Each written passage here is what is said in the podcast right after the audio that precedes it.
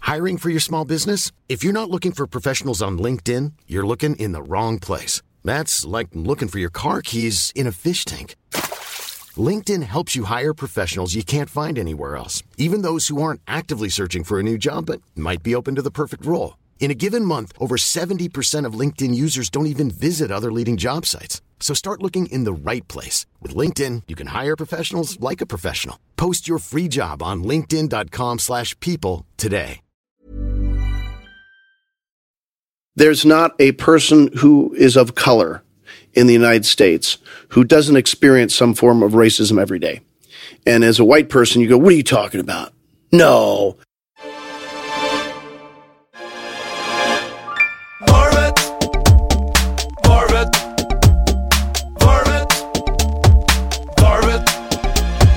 Varmint. International. Varmint. International. Varmint. International. Varmint. International.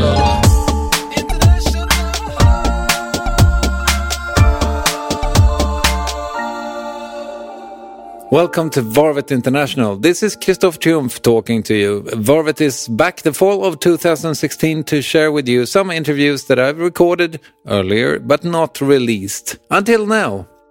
I'm very happy to tell you that my guest this time is the great super funny actor David Kickner. David started doing improv comedy in the mid 80s in Chicago, and this would later take him to Saturday Night Live in 95. And since then, he has appeared in movies such as Swag the Dog, Anchorman, Thank You for Smoking, The 40 Year Old Virgin. David also starred in the American version of the TV series The Office. I loved that show, as you might know. Uh, by now, as well as literally hundreds of other shows. And in 2010, he started to work with stand up comedy. Well, let's just start the interview because I really like this talk. It's recorded in West Hollywood. Roll the tape, please. So, how are you today? I'm good. I'm glad to hear. What what have you been up to so far? Today? Yeah. Today I got up at uh, six o'clock. I like to write 750 words. So I type it on my computer so I can keep track of the words. Just let the, everything vomit out, right? Kind of helps you organize your day a little bit, like what's going on, what you sleep with, what have you been avoiding, any of that stuff. And then halfway through that, I might I might find something that I need to think about or release, and then uh, I'll try and organize my day. Like if I still have words left, I'll start talking about the writing that I need to do for the rest of the day. And like, what do you, what do I want to write first? What do I want to organize? And then I uh, go for a run, about a mile and a quarter, and then we've got some weights in the uh, in the garage, so I do that. And then I got the boys up because they've got this class this morning. Got them ready. Then I jumped in the shower because I had this appointment. And, uh, they, they go to Second City. this week they're doing a concentrated course. They'd never taken an improv class before. So this week, my oldest boy who's 16 and my youngest boy who's nine decided, yeah, they'd do it. And so they're taking a, what they call a concentrated course. So it's, it's five days, six hours a day. Fantastic. Yeah. How do they like it?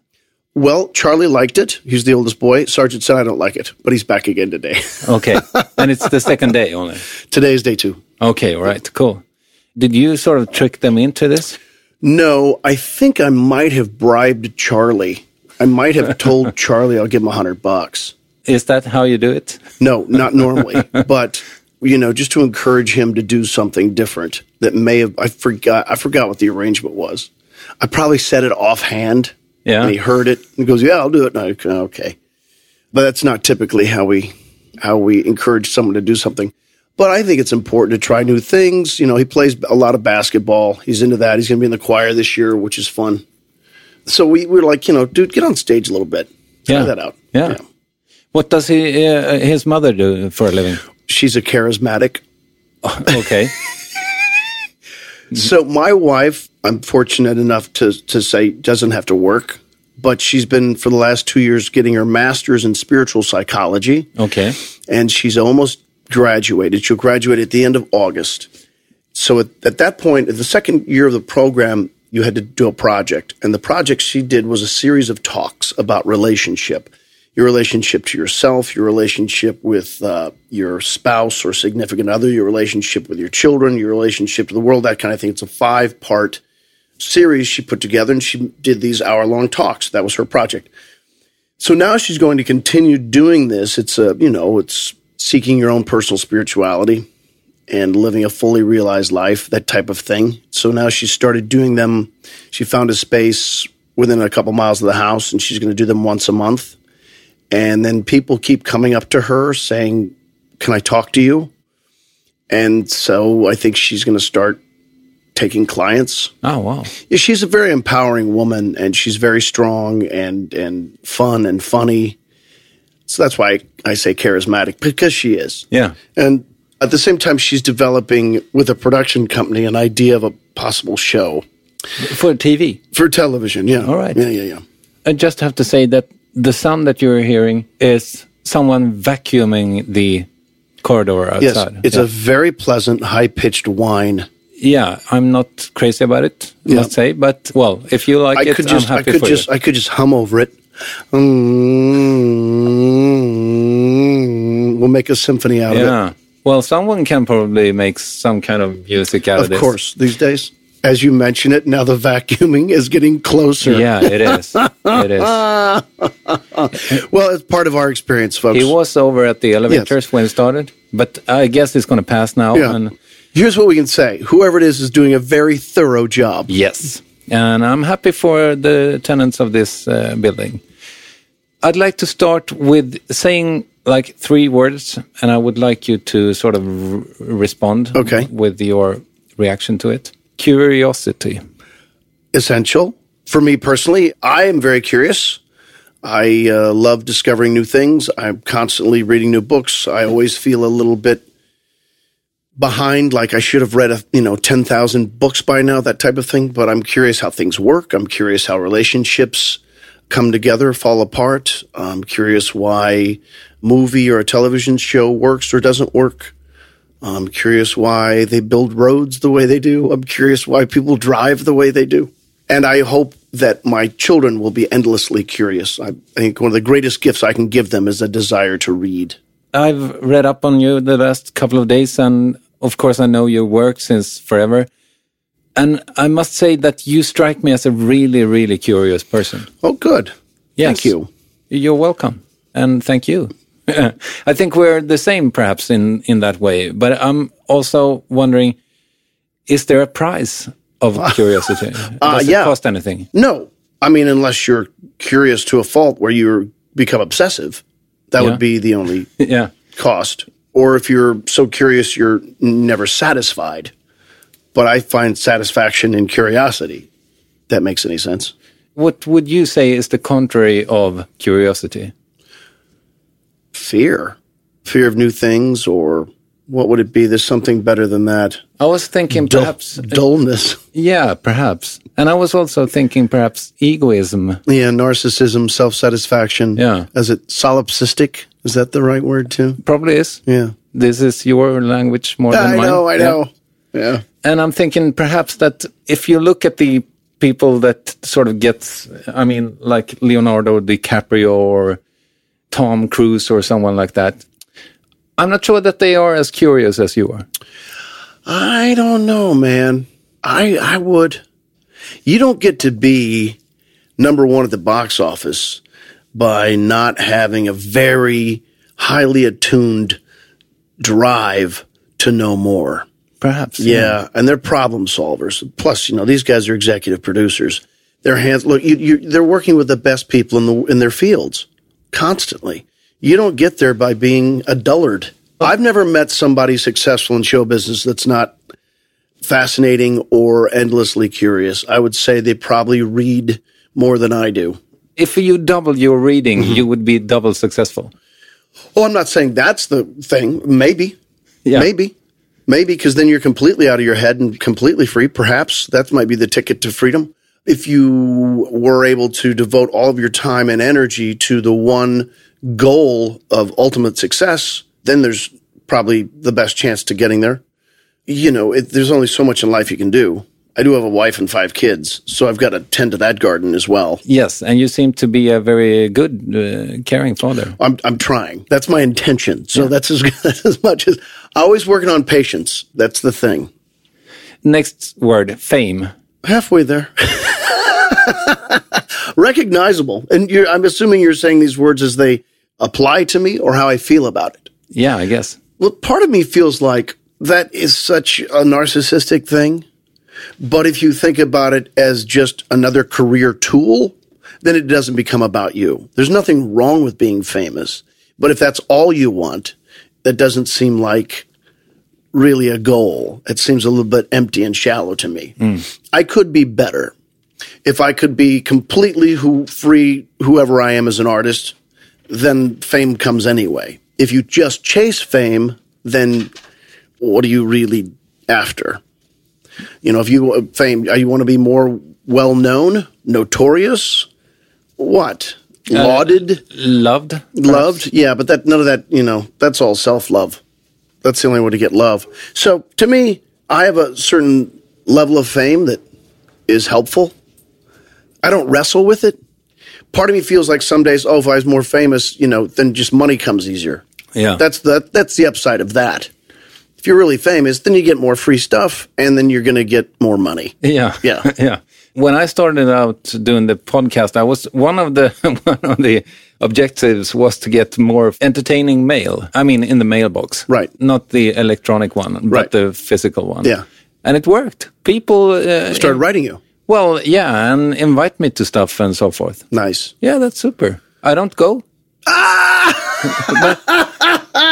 You don't go. No, but I love having the invites. Oh, that's awesome. Yeah.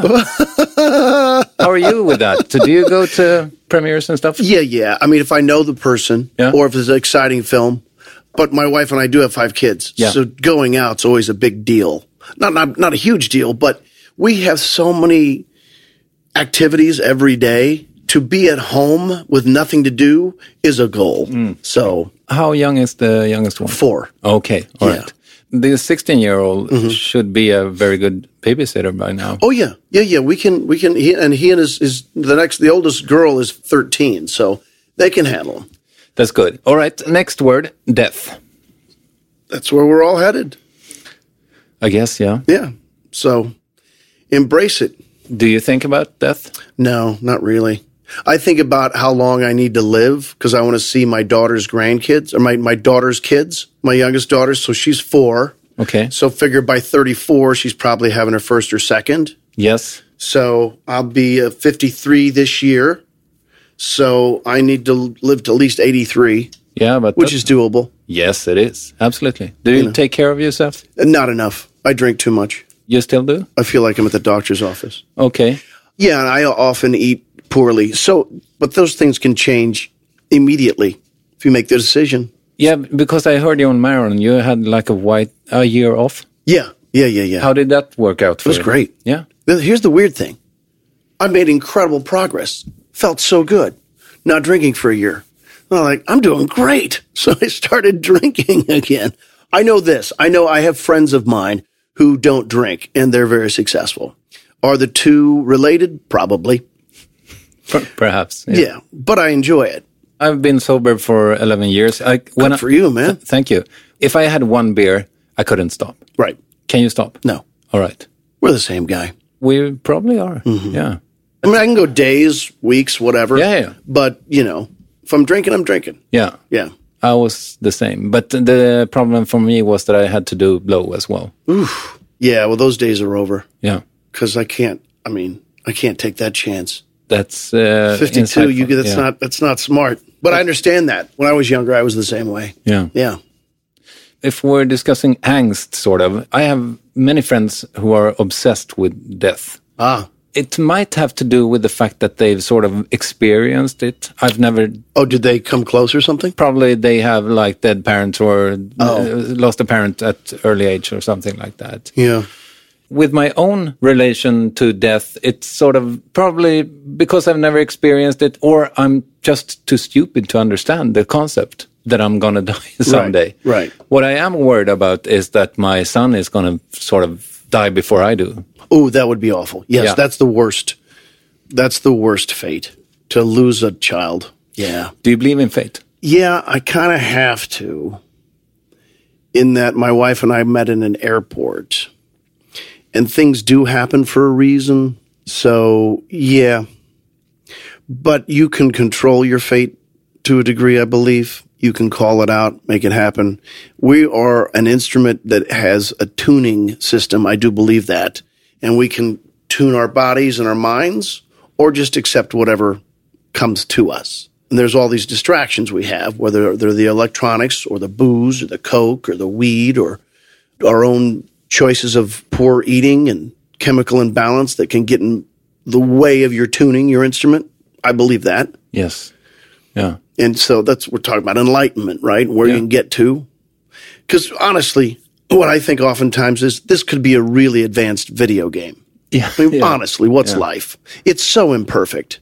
Where's this machine that's on this ball in this place, in this space, with millions and billions of other things in this area? And on this planet, we can show, we can prove it started. We know this thing started. It hasn't always been in existence. This thing, this globe started. And then we can tell, we've discovered that organisms started and we can show the timeline between that organism and where we are now. How is that not a super advanced video game? And how, adva- uh, you know, and some guy goes, here's this game I'm starting. I'm going to see what happens. Of course. Why not? It sounds like you're talking about God now. Well, sure. Yeah. or whatever that is. This could be a game. He could be playing somebody else on another galaxy. And he goes, look how well mine did. He goes, mine early. He goes, like these things keep breaking down at 35. Oh, Mm-hmm. look, they're, they're learning to fix themselves. Wow. What are yours doing? Mine, mine just learned to uh, build a gun. Uh oh, that's not going to be good. I mean, really, it's ridiculous how we're more interested in tearing everything up, tearing our own bodies down, tearing our world apart, as opposed to always building it up. Why wouldn't we? Why do we choose that over the other?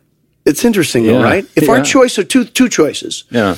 take over more or grow more, it seems to be to take more things over. And I guess you know why are we so naturally inclined to war as to naturally inclined to building an amazing civilization, a world global civilization? Fear, perhaps. Fear, Yeah. and it goes back to Yeah. mortality. Exactly. I've got to get more before I die. yeah. So anyway, I don't think about things. Oh, you obviously do. I, I mean, that's so interesting. Before I really start the interview, I would also like to discuss something else that you said to Pete Holmes in his podcast that you work with making your kids proud of themselves instead of you being proud of them. Right. How do you achieve that? Well, you simply praise what they're doing and then mention, I hope you're as proud of yourself as I am. So you can let them know that, yes, I'm proud of you, but that's not the most important thing. You being proud of you is just as important, at least, you know, recognize that your accomplishment. And when you recognize you have an accomplishment, then you can always draw on that thing something good. You know, if we focus on the best thing that's ever happened to us, that can help us get to the next best thing. If we focus on all the bad stuff that happened to us, we're probably going to get more of that or have less self worth. I interviewed a Swedish children's author, and she said that she wanted to take the word pride out of the dictionary Uh-huh.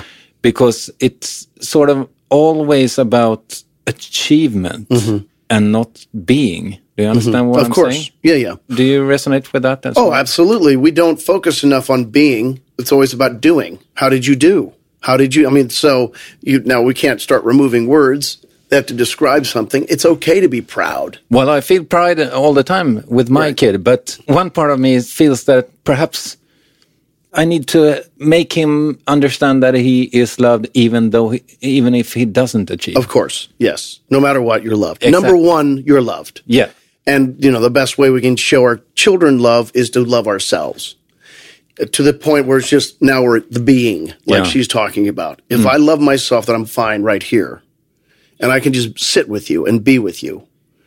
Love myself, then I have the ability to give you some love. If I don't really love myself, I re- really can't love you. so you do uh, love yourself. Not enough. Then I wouldn't drink. Yeah, yeah, yeah. You're closer to it than I am. But I think she's right in terms of you know the word pride and all that stuff. But how do we get to just truly living in the moment, clear, right here, without all of our distractions that we bring into it, all our anxieties, all our resistance? Because none of that exists if we don't put it there. You know, you should be able to scream in my face, and I should be able to not take it on on any chemical or cellular or emotional level and realize that person's really angry. And if, even if I said that person's really angry with me, then I don't need to take on shame or more anxiety or or match his or her anger. That's where I would love to be. But then I also sometimes think, then where am I going to be as an actor if I Yeah, don't have exactly. access to all those things? Yeah, you, you, you because you are a, you seem to be a ve- a very sensitive person as well. Oh, I am. Yeah. And what what comes with that? Is it self hatred? I'm not sure why I re- read that into it, but No, I don't hate me. I, I, um, but like you said, I'm curious, but I do want more. And I, I think I often feel like I'm, it's probably some lower self worth. I could have more self worth, but then that's a choice you make every second anyway. You know, I am enough. When I look at my accomplishments, what I've got, I got a wife, cars, kids, career.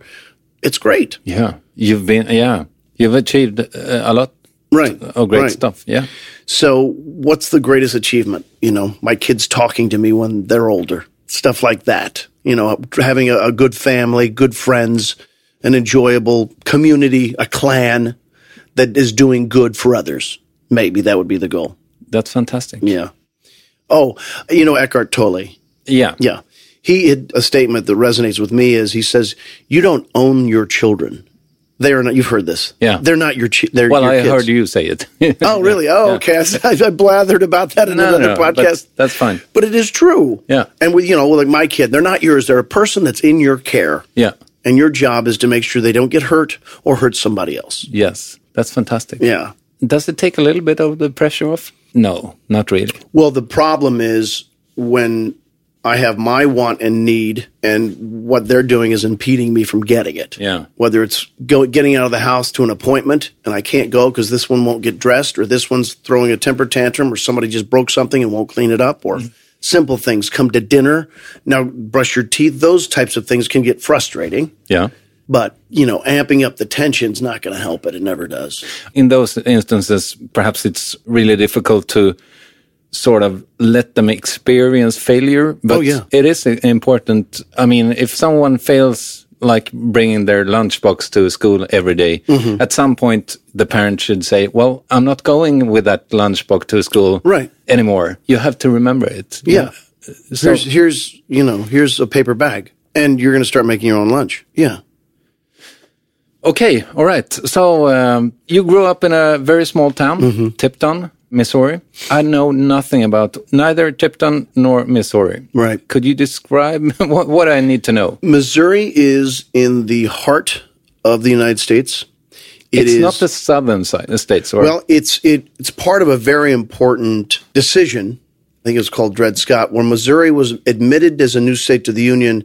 It was half Southern. It was half slave, half free. okay, So the the line, the Missouri, the the Mason Dixon line cuts through there. So part of Missouri was free, part of Missouri was slave. okay, I think I'm getting it right. If I'm not, I'm sure you'll get screamed at in your mailbox. But it's, it's it was called the Missouri Compromise. I believe that's what it was. Yeah. So I would say at this point in, in history, Missouri is a very conservative state. okay. It's very, uh, most of its population is lives in rural communities. Are they still pro-slavery? no.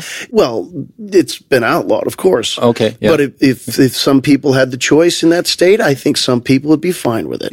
all There's no right. question about that. Okay, all right, So those that type of stubborn ignorance does exist. all right. Yeah. And now I understand why you wanted to get out. Yeah. yeah. It's not the most progressive place. All right.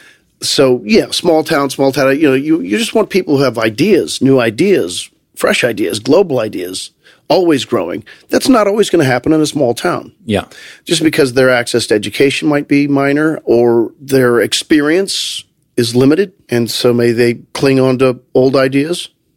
you had like five siblings or something. That is correct. I heard you say that you felt different from your family. Yeah. In what way?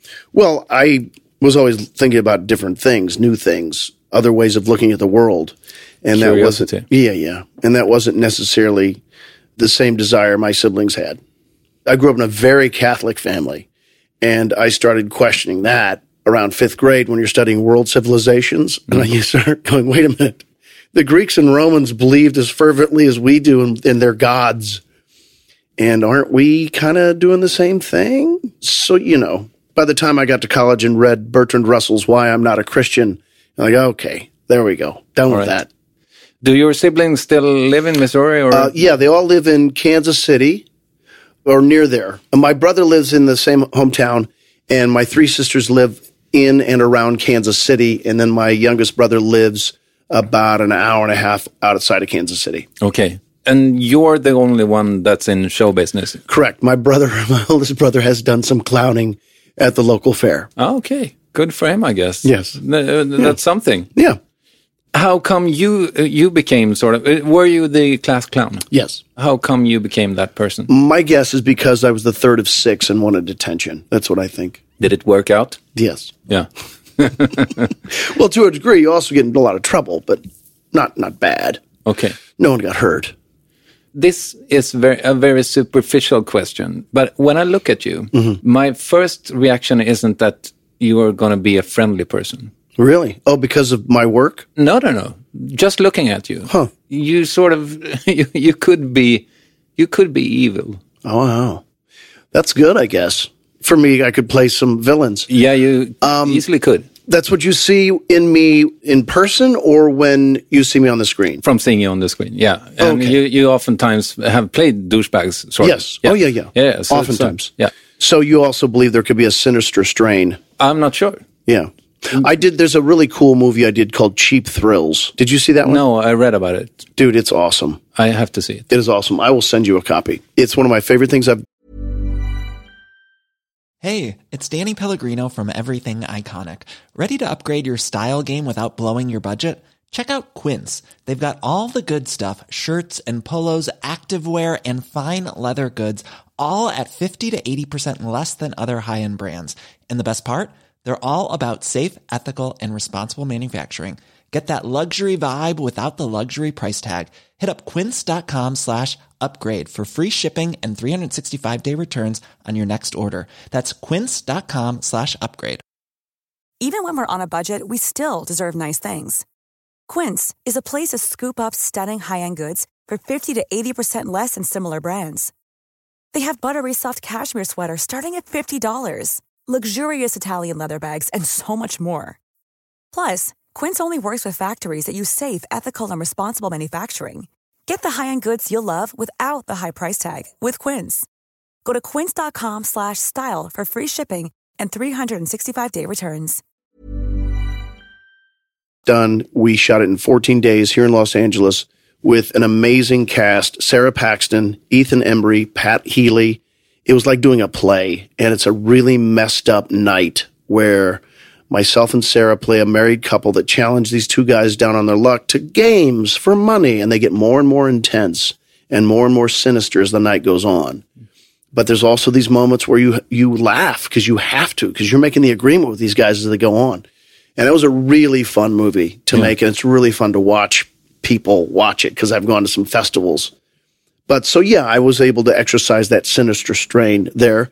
Now you're saying on the screen you think I might be evil as a person, but in person you think still the same. No, no, no. No, I had to reconsider. Ah. Uh, uh, reading up on you and so forth, and also meeting you Mm-hmm. in person, you seem like a really. You don't strike me as you're going to sort of kill me or something Oh, no, like that I'm not. I'm not violent yet. yet. I'm not a sociopath. No. If you hurt my family, I would be you'd be very violent. Okay. I have chased cars down the street that I felt were going too fast while my children were out front. Yeah. Yeah. Do you have a gun at home? No. Okay. And just by as a matter of course, thank you for bringing that up. If your children play at someone else's house, you can just very casually ask, "Are there guns in your house?" You don't say it in a defensive way. It's something you should ask. By the way, do you have guns in your house? I'm making no ju- judgment. I just want to know if you do have guns in your house, where do you keep them? Who has access to them? And that's for your own kids' safety. Of course. Yeah. Yeah. That's not something you have to bring up in Sweden. I know. People die every day here at the hand of a gun. Yeah. Could you do something about it? Uh, Boy, it's such a really fucked up issue, isn't it? yeah, it is. And people cling to it. I don't get it. I don't get. I don't know what it would take. I mean, you know what? Twenty children got killed. That wasn't enough. I don't know. And you know, maybe Obama's going to. Tr- he's I, he's said he's tried and it's just gotten shut down. Yeah. I like that he's opening up a can of worms every turn here now with immigration and you know healthcare looks like it's going to stick around but you know, bringing up immigration, I think he should probably. What was the the, the Ira- Iranian nuclear deal? I don't know enough about the specifics of it, and I should. But it looks like that might work out. Staying out of Syria might be the best solution right now because we don't know who those people are. I, you, who do you back? There's no one to back. And at some point, these people, we've been fighting there for 20 years and it's not helping. So I'm not sure, you know, boots on the ground is going to help. So it's probably a positive to stay out of that. But, you know, a lot of these guys are corrupted by the big corporate money, and I don't know how much he is. I think they all are. I don't necessarily it's a, think it's a good thing to have the same families back in power, Bush or Clinton. That's probably not a good idea. Let's get some new blood in there. Who's your president then? Next time. Bernie Sanders. Yeah. That's for me. Yeah. I read up on him yesterday. I've uh, heard that he's gotten some flack for not being enough against the racial issue uh, with uh, after Ferguson, Mm-hmm. exactly. Thank you. that he didn't make uh, enough noise about it. I guess so. Yeah. Oh, well, you can find anything. Yeah. From what I know about the man, I have no doubt that if he decided to focus on race relations in the United States, he would have a very positive way of dealing with it. Yeah. He's And it would probably say, yeah, it's messed up. There's not a person who is of color in the United States who doesn't have, doesn't experience some form of racism every day. And as a white person, you go, what are you talking about? No, you don't know what I'm talking about because you don't get a look, an extra hello, or an ang- just a, a person projecting their anxiety onto you. You know that anxiousness, like oh hi, that's enough to go. Oh my god, really? Can't you just be a person? and it's 2015. But we've come a long way. It's not far enough, but you know, there's too many unarmed black men getting killed. That's for damn sure. All right, so Bernie Sanders it is. And he's the most in the actual race, he's the most left-wing guy or Most progressive yeah. so far. Is there something about his politics that you don't like? Not so far. Not that I've noticed so far. All right. Did you take the first chance to get out of Missouri? I sure did. I went to uh, I uh, my folks gave me one choice for school. There was a, a a Catholic school in Atchison, Kansas called Benedictine, and my mother's siblings had gone there. My mother's brother, my uncle, was the abbot of the monastery that was associated with the college. So that was it. If I wanted to go to college, you have to go two years to Benedictine, and then you could go somewhere else. So I went two years to Benedictine, and then I went to the University of Missouri for a little while. And you're you major in something strange, in politics. Political science, yeah. yeah, okay. Why was that? I had always loved politics and I thought that could be a career. I really earnestly believed in a naive way that I could really help people. I didn't know how the political machines operated. Did you want want to become a politician? Yeah. Yes, I didn't realize how things really operated. To be a, a successful politician, you have to be either a extremely wealthy or very connected, or you have to be the smartest person in any room you walk into. I was not any one of those things. So I could have been a capable aide or something like that, but I realized like I didn't, you know, in poli, poli sci, you're either going to become a lawyer or you're going to teach, basically or you're going to try and become some type of scholar. And that wasn't what I wanted to do. And um, by my third year, I started getting into the legislative classes, and I thought they were really boring. I'm like, I, this isn't what this isn't where my passion lies. And then I visited a friend in Chicago and saw that Second City taught classes. And at that point, I'd always, I think I'd always wanted to be an actor, but I'd never met one. Didn't know anything about how that, how a person becomes that thing. No. You know, for political science, I thought, well, there's a, a course of study. And so that's why I pursued it. Had I met an actor or thought, you know, go theater program, I probably would have done that. Yeah. I've been looking back, I would rather have been history, English, and communications major. Yeah. Did you waste time? Well, yeah, I mean, certainly. But I mean, it could have been b- used better, but it's all it's supposed to happen that way to inform you to become what you are. exactly. I mean, youth is all about Yeah. waste. Youth is wasted on the youth. Yes, my but my greatest growth was when I moved to Chicago and met a group of incredible individuals that became my closest friends and mentors and teachers and peers at the same time and went through those were my transformative years if you will. I moved there when I was 24, so 24 through when I left Chicago I was 32 I think. Greatest years. Yeah. Greatest. I just interviewed Jeff Garlin. uh did you go uh, at the same time? Yes, we were around the same uh, Okay. era. Yeah, yeah. Yeah, yeah. I tried to have him explain how Second City could be such a uh, star factory, but I, I didn't really get it. Could you uh, try? it changes every once in a while. It's like it's cyclical. You'll have these groups of people come through that happen to be on those stages, and there are several at the same time. And I believe that informs that body politic of those people at that time, and they get it to a degree that they're able to use that that skill and knowledge and and the talent that they already had to move upward. It's happened several times. When you look at the era of SCTV, the same time the people came out of, of Chicago doing the first Saturday Night Live. When I happened to be there it was during this like nine year confluence of talent that was incredible from Jeff Garland to Chris Farley to Mike Myers to Steve Colbert to Steve Carell, Tina Fey, Amy Poehler, Adam McKay, Brian Stack, who's written on Conan for 17 years, Kevin Dorff, who's written on Conan for 12 years, John Glazer, who everybody knows from Conan and Delocated and a bunch of stuff like that. Andy Richter was there at the time, Rachel Dratch, Rachel Sands, I said them. I'm sure I'm missing some people. Garland.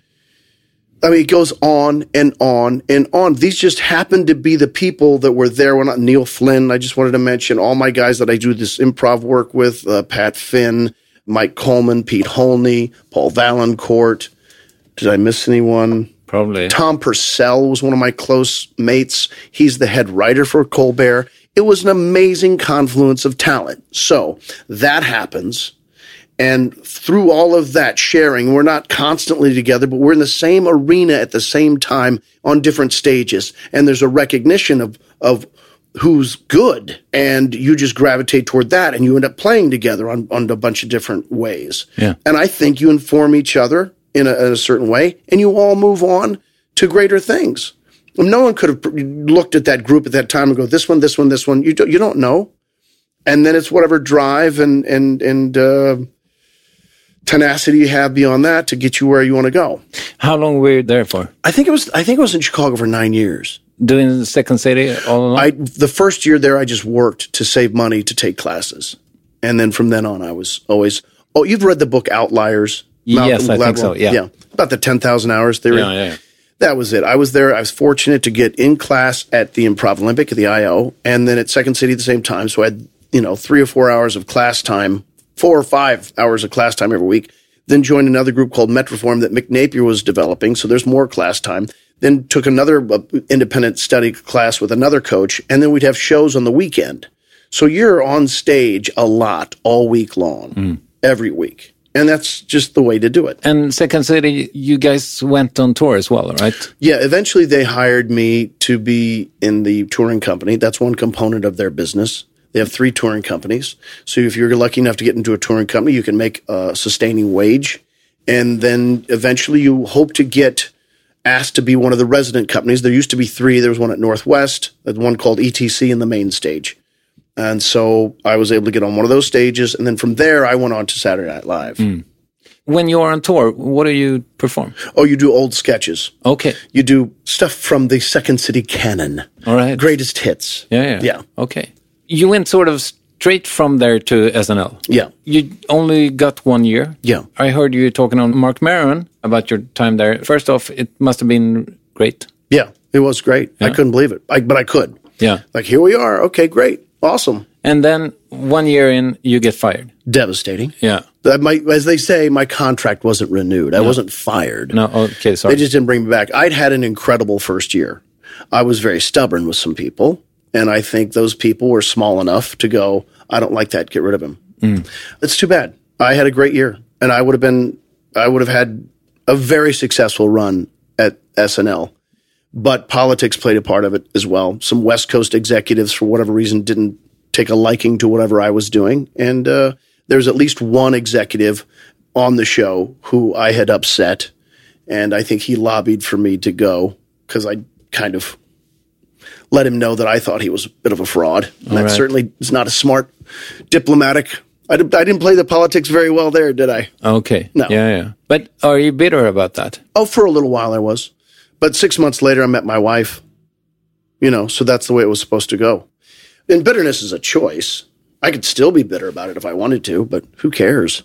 It wouldn't have been serving your purpose. No, very no. well. In, in fact, I moved out here to Los Angeles and started taking acting classes for two and a half years. Even more classes. Yeah, yeah, but only acting, not not improv and Okay. sketch, It's act, regular straight acting classes. And I had studied before in New York and somewhat in Chicago too, but I decided to focus more here, which certainly has helped inform me. But how did you come back after such a blow? Well, you just keep moving. You know, it hurts like hell, but just keep moving. Yeah. And you do a lot of blow. okay. all right. You're going to get all the secrets, aren't you? Uh, you know, I, I partied pretty hard when I got to town, but then met my wife and, you know, kind of straightened up and uh, we had a lot of fun together too.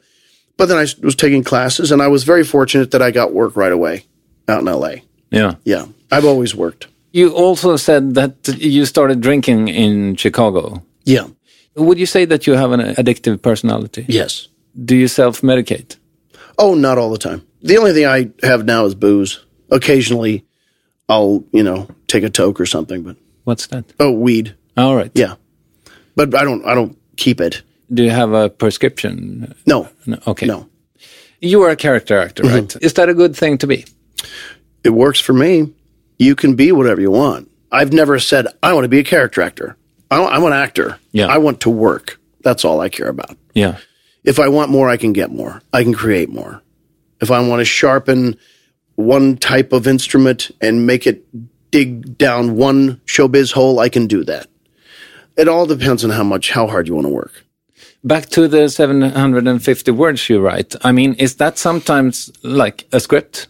No, not yet. I've only started doing it for a mo- the last month. Okay. I read an article somewhere and someone said he starts his day with 750 words just to get out of his head. And I thought, that's perfect. It sounded great. It is. And I, here's what I find at the end of your 750 words, you'll usually get three or four words that keep coming up within that. And then you can use it for you. It's kind of like your talisman for the day. It's super interesting. I have to try that. Yeah. I'm wondering, it seems like actors want to have an outlet that sort of their own because actors they depend on groups all the time or Right. executives or how are you with that? Do- That's, I started doing stand up five years ago. Yeah. And that's what gives me my own personal outlet. I will always have a job. Yeah. That's if fantastic. I need a job, I can get one. because I thought we would talk about that as well. And you're sort of a late bloomer there. Yeah, I was. I started in improv and sketch, and it had a very successful stage show in town called the Naked Trucker and T-Bone Show. Yeah. that nearly made it, and we got it to television, and then it just there was a lot of factors in the demise of that show. But as my wife says, you're the executive producer; you can't blame anybody, which is true. But um, that was too bad. Then you're kind of left going, "Oh, what's next?" And you would maybe do some more improv, or you get you know some movies. And you you know you don't you want to work as hard as you have to Yeah. but not too hard. So I've been very fortunate, but then, you know, you kind of realize like I, I need to not be relying on somebody else to give me a job. And I can create a job for myself by doing stand up. And I just asked my one of my agents, I said, Can you get me on the road? Because I've always done live. I mean, I've done live stuff for 30 years. So for me, it's the difference between you and I being on stage in a scene and just me having that same relationship with, one, with the audience is one on one, you know? So that's the only difference, really.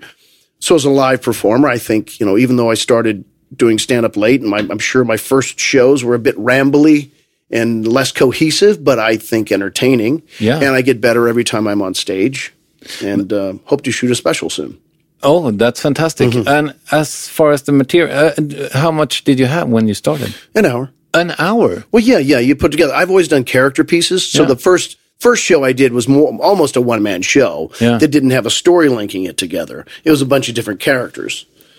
But that's fantastic. Yeah, I, I, I dug it. I was having fun, and I know the audience was having fun. Plus, they recognized me from the movies. I would add those lines to the movies, you know, because I know that's why they came. They didn't know me for anything else. No. Let me hear a whammy. I'll give them one. I don't care. Not here in town, but if you're out on the road, that's why they're there. Yeah, of course. So, you know, I'm going to share with them what they came to hear. And then you, you keep finding more and more stuff on stage all the time. And that's how my improv background has certainly served me because you find things all the time. I found I did shows this weekend, so I'm all out in, in San Diego and I found new stuff all weekend. You play with it this way, you change it just a little bit, and then you go, oh, this fits over here, and this, oh, here's a beginning of this thing, and that other thing you used to do over at the top of the show, now you should put it with that piece at the bottom of the show, and now that whole thing's a, a nice chunk that fits nicely thematically into the next thing. So you, you keep finding that stuff. Does it happen that you're bored with your own material? Sometimes, yes. If there's old pieces I've done that even if they work, I feel like, uh, I, am not, I'm not digging this so much. But then you can get rid of them. If they're not killing it, you get rid of them. Yeah. If it kills, you keep it. Yeah. If it's just okay, you're like, okay, I know I'm cheating. Here's just two minutes of talk. So you get rid of it. what do you consider being your first ever pure stand-up joke on stage? I mean, you've been funny and you've stood up and been funny since the 90s, but um, I mean, Yeah. First stand up joke, like just set up punchline. yeah, I guess. okay, here's I, maybe, I, this is the one I'm thinking of. People often ask me, people say that children teach you things about yourself that you didn't know before you had them. What have your children taught you about yourself, Dave? And here's what I've learned. I fucking hate kids. Yeah. Yeah. That's a good one. It's so stupid. It makes you laugh. That's the best. Uh, Right. And Yeah. there's a lot of people in the audience that have children and they know it's not true, but there are times that you're very frustrated to the point of like, oh, I hate this situation. I Yeah, mean, of course. You don't hate the children, but you know, stuff like that. I guess that's the, what's one. Yeah, but that's fine. Uh, I, I want to talk about characters as well. Okay. I mean, I'm trying to make every interview original, but this might be the most perhaps unoriginal question. But how do you develop a, a character, would you say? There's a lot of different ways. If I see a person with a certain behavior, I will take that and exaggerate it and try to internalize it and live the world through that person. I'm talking about comedic characters I've developed, let's Yeah, say. yeah. That's f- from my own, like on stage, or I will watch, you know, like guys interact a certain way and see their mannerisms and I, di- I, I try to adapt their physicality or just uh, culturally, if I, if I stuff I find frustrating, I oftentimes like to turn into a character, or or just little oddities that people do. I like to explore that and, and explode it into a character. But it, when it comes to a movie or something like that, you, you just got to take the information from the script and kind of see what kind of life they're living, or running from, or hiding from, or trying to push forward, and then bring that to life. Do you do uh, auditions still? Oh yeah. Do you like it? Well, it's part of my job. I'm a traveling salesman. If they don't know me or trust me well enough to think I can do the job, then I have to go in. Hmm. I've decided there's certain people I won't audition for anymore. I'm not going to tell you who that is. Why not? There's because there's certain projects I realize like if I really really really don't want to do it, just don't go in. And that's what the freedom of stand up does. Like I can go make money. I don't have to do this piece of shit.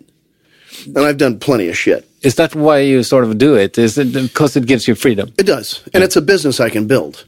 You know, if you give it attention, it'll grow. And so you can get to that point where that business is really working. Yeah, it's And fantastic. so you're just dependent on yourself. when I started doing stand up, I was sort of afraid of having to hang out with other stand up comedians because Oh. I didn't find the stand up comedians in Sweden very funny. Uh-huh. And they turned out to be the most fantastic people. Oh, good. Yeah. But how do you like that society? So, I, I love them. I, I just, you know, I make the decision. I like, I like the, the, the I, they're my peers. So there's, I enjoy that they're going through the same process that I'm going through. And there's different ones you enjoy for different reasons. But especially in Los Angeles right now, I feel there's a lot of camaraderie. I'm sure in years past, there have been a lot of different factions or people who don't like you or don't like this. But as my wife says, if someone doesn't like you, that means they don't like something about themselves. So, and they're just projecting that on you. So, you know, I, you, we can't take on other people's hurt or anger or pain. It's like, well, okay, you don't like it? Good. who do you laugh the hardest with? Right now, Yeah. like what comics? Yeah. Bill Burr, amazing. Dana Gould, Yes. Patton Oswald, Louis C.K., Harlan Williams. God, I love Harlan. I haven't heard of it. Oh, I love him so much. Have to check that out. Jay Moore's very funny. Norm MacDonald, Kevin Nealon.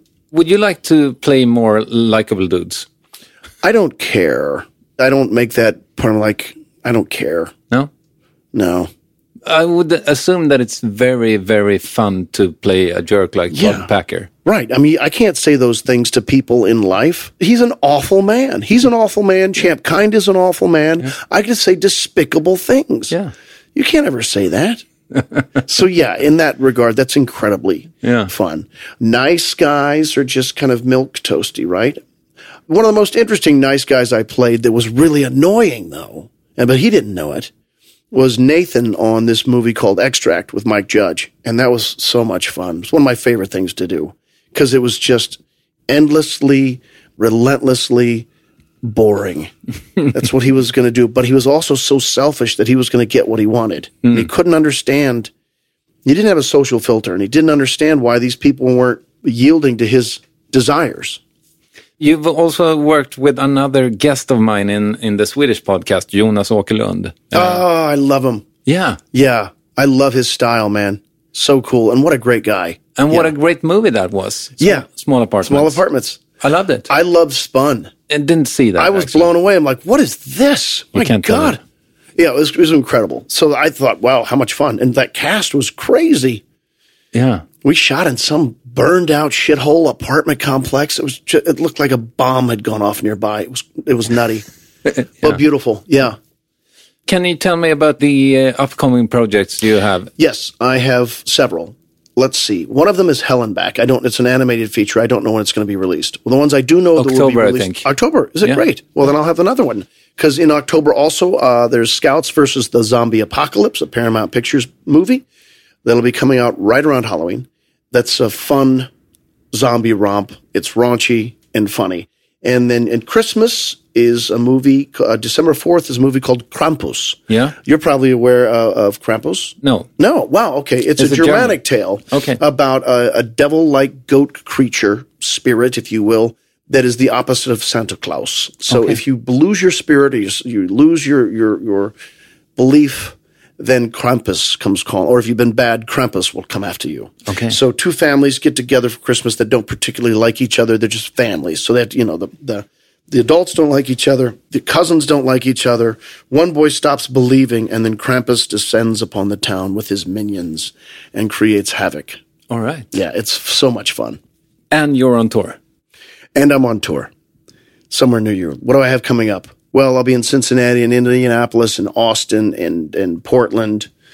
All over the place. In the fall, yeah, yeah. When are you coming overseas? hey, if I know I can go overseas, I will. If I knew I could fill rooms overseas, I would absolutely do that. I'll uh, shake some trees. There you go. Would you like to recommend something? I'll recommend to you The War of Art. Have you ever read that one or listened to it on audiobooks? Sun Tzu. The war, no, no, No. That's The Art of War. Yeah, okay. The War of Art. All right. I think it's Pressman. Fantastic. All right. And I'll recommend Cheap Thrills, the movie I'm in, which Yeah, I love so yeah. much. And uh, watch The Singularity. No, no, Transcendent Man. Uh, Ray Kurzweil wrote The Singularity, but it's a you'll you'll be fascinated with. it. It's about the future of uh, man and technology merging. It should be available on iTunes or Netflix or something. Perfect. Transcendent Man. Thank you. And who do you think I should interview? Adam McKay. Thank you so much for your time, sir. All right, a pleasure. David Keckner, a very busy man with five children. It's hard not to be impressed by his ambitions. I really love this guy. You can reach him on Twitter, where his name is David Keckner in one word. This episode was edited by Lovisa Olsson, and technical as well as editorial help came from Thomas Kulshage. My LA crew was 16 Mile Talent, and uh, this is Christopher Triumph saying thanks for now. Bye bye. Hej då! Mom deserves the best, and there's no better place to shop for Mother's Day than Whole Foods Market. They're your destination for unbeatable savings, from premium gifts to show-stopping flowers and irresistible desserts. Start by saving 33% with Prime on all body care and candles. Then get a 15-stem bunch of tulips for just $9.99 each with Prime. Round out Mom's menu with festive rosé, irresistible berry chantilly cake, and more special treats. Come celebrate Mother's Day at Whole Foods Market. Mom deserves the best, and there's no better place to shop for Mother's Day than Whole Foods Market. They're your destination for unbeatable savings, from premium gifts to show-stopping flowers and irresistible desserts. Start by saving 33% with Prime on all body care and candles. Then get a 15-stem bunch of tulips for just $9.99 each with Prime. Round out Mom's menu with festive rosé, irresistible berry chantilly cake, and more special treats. Come celebrate Mother's Day at Whole Foods Market.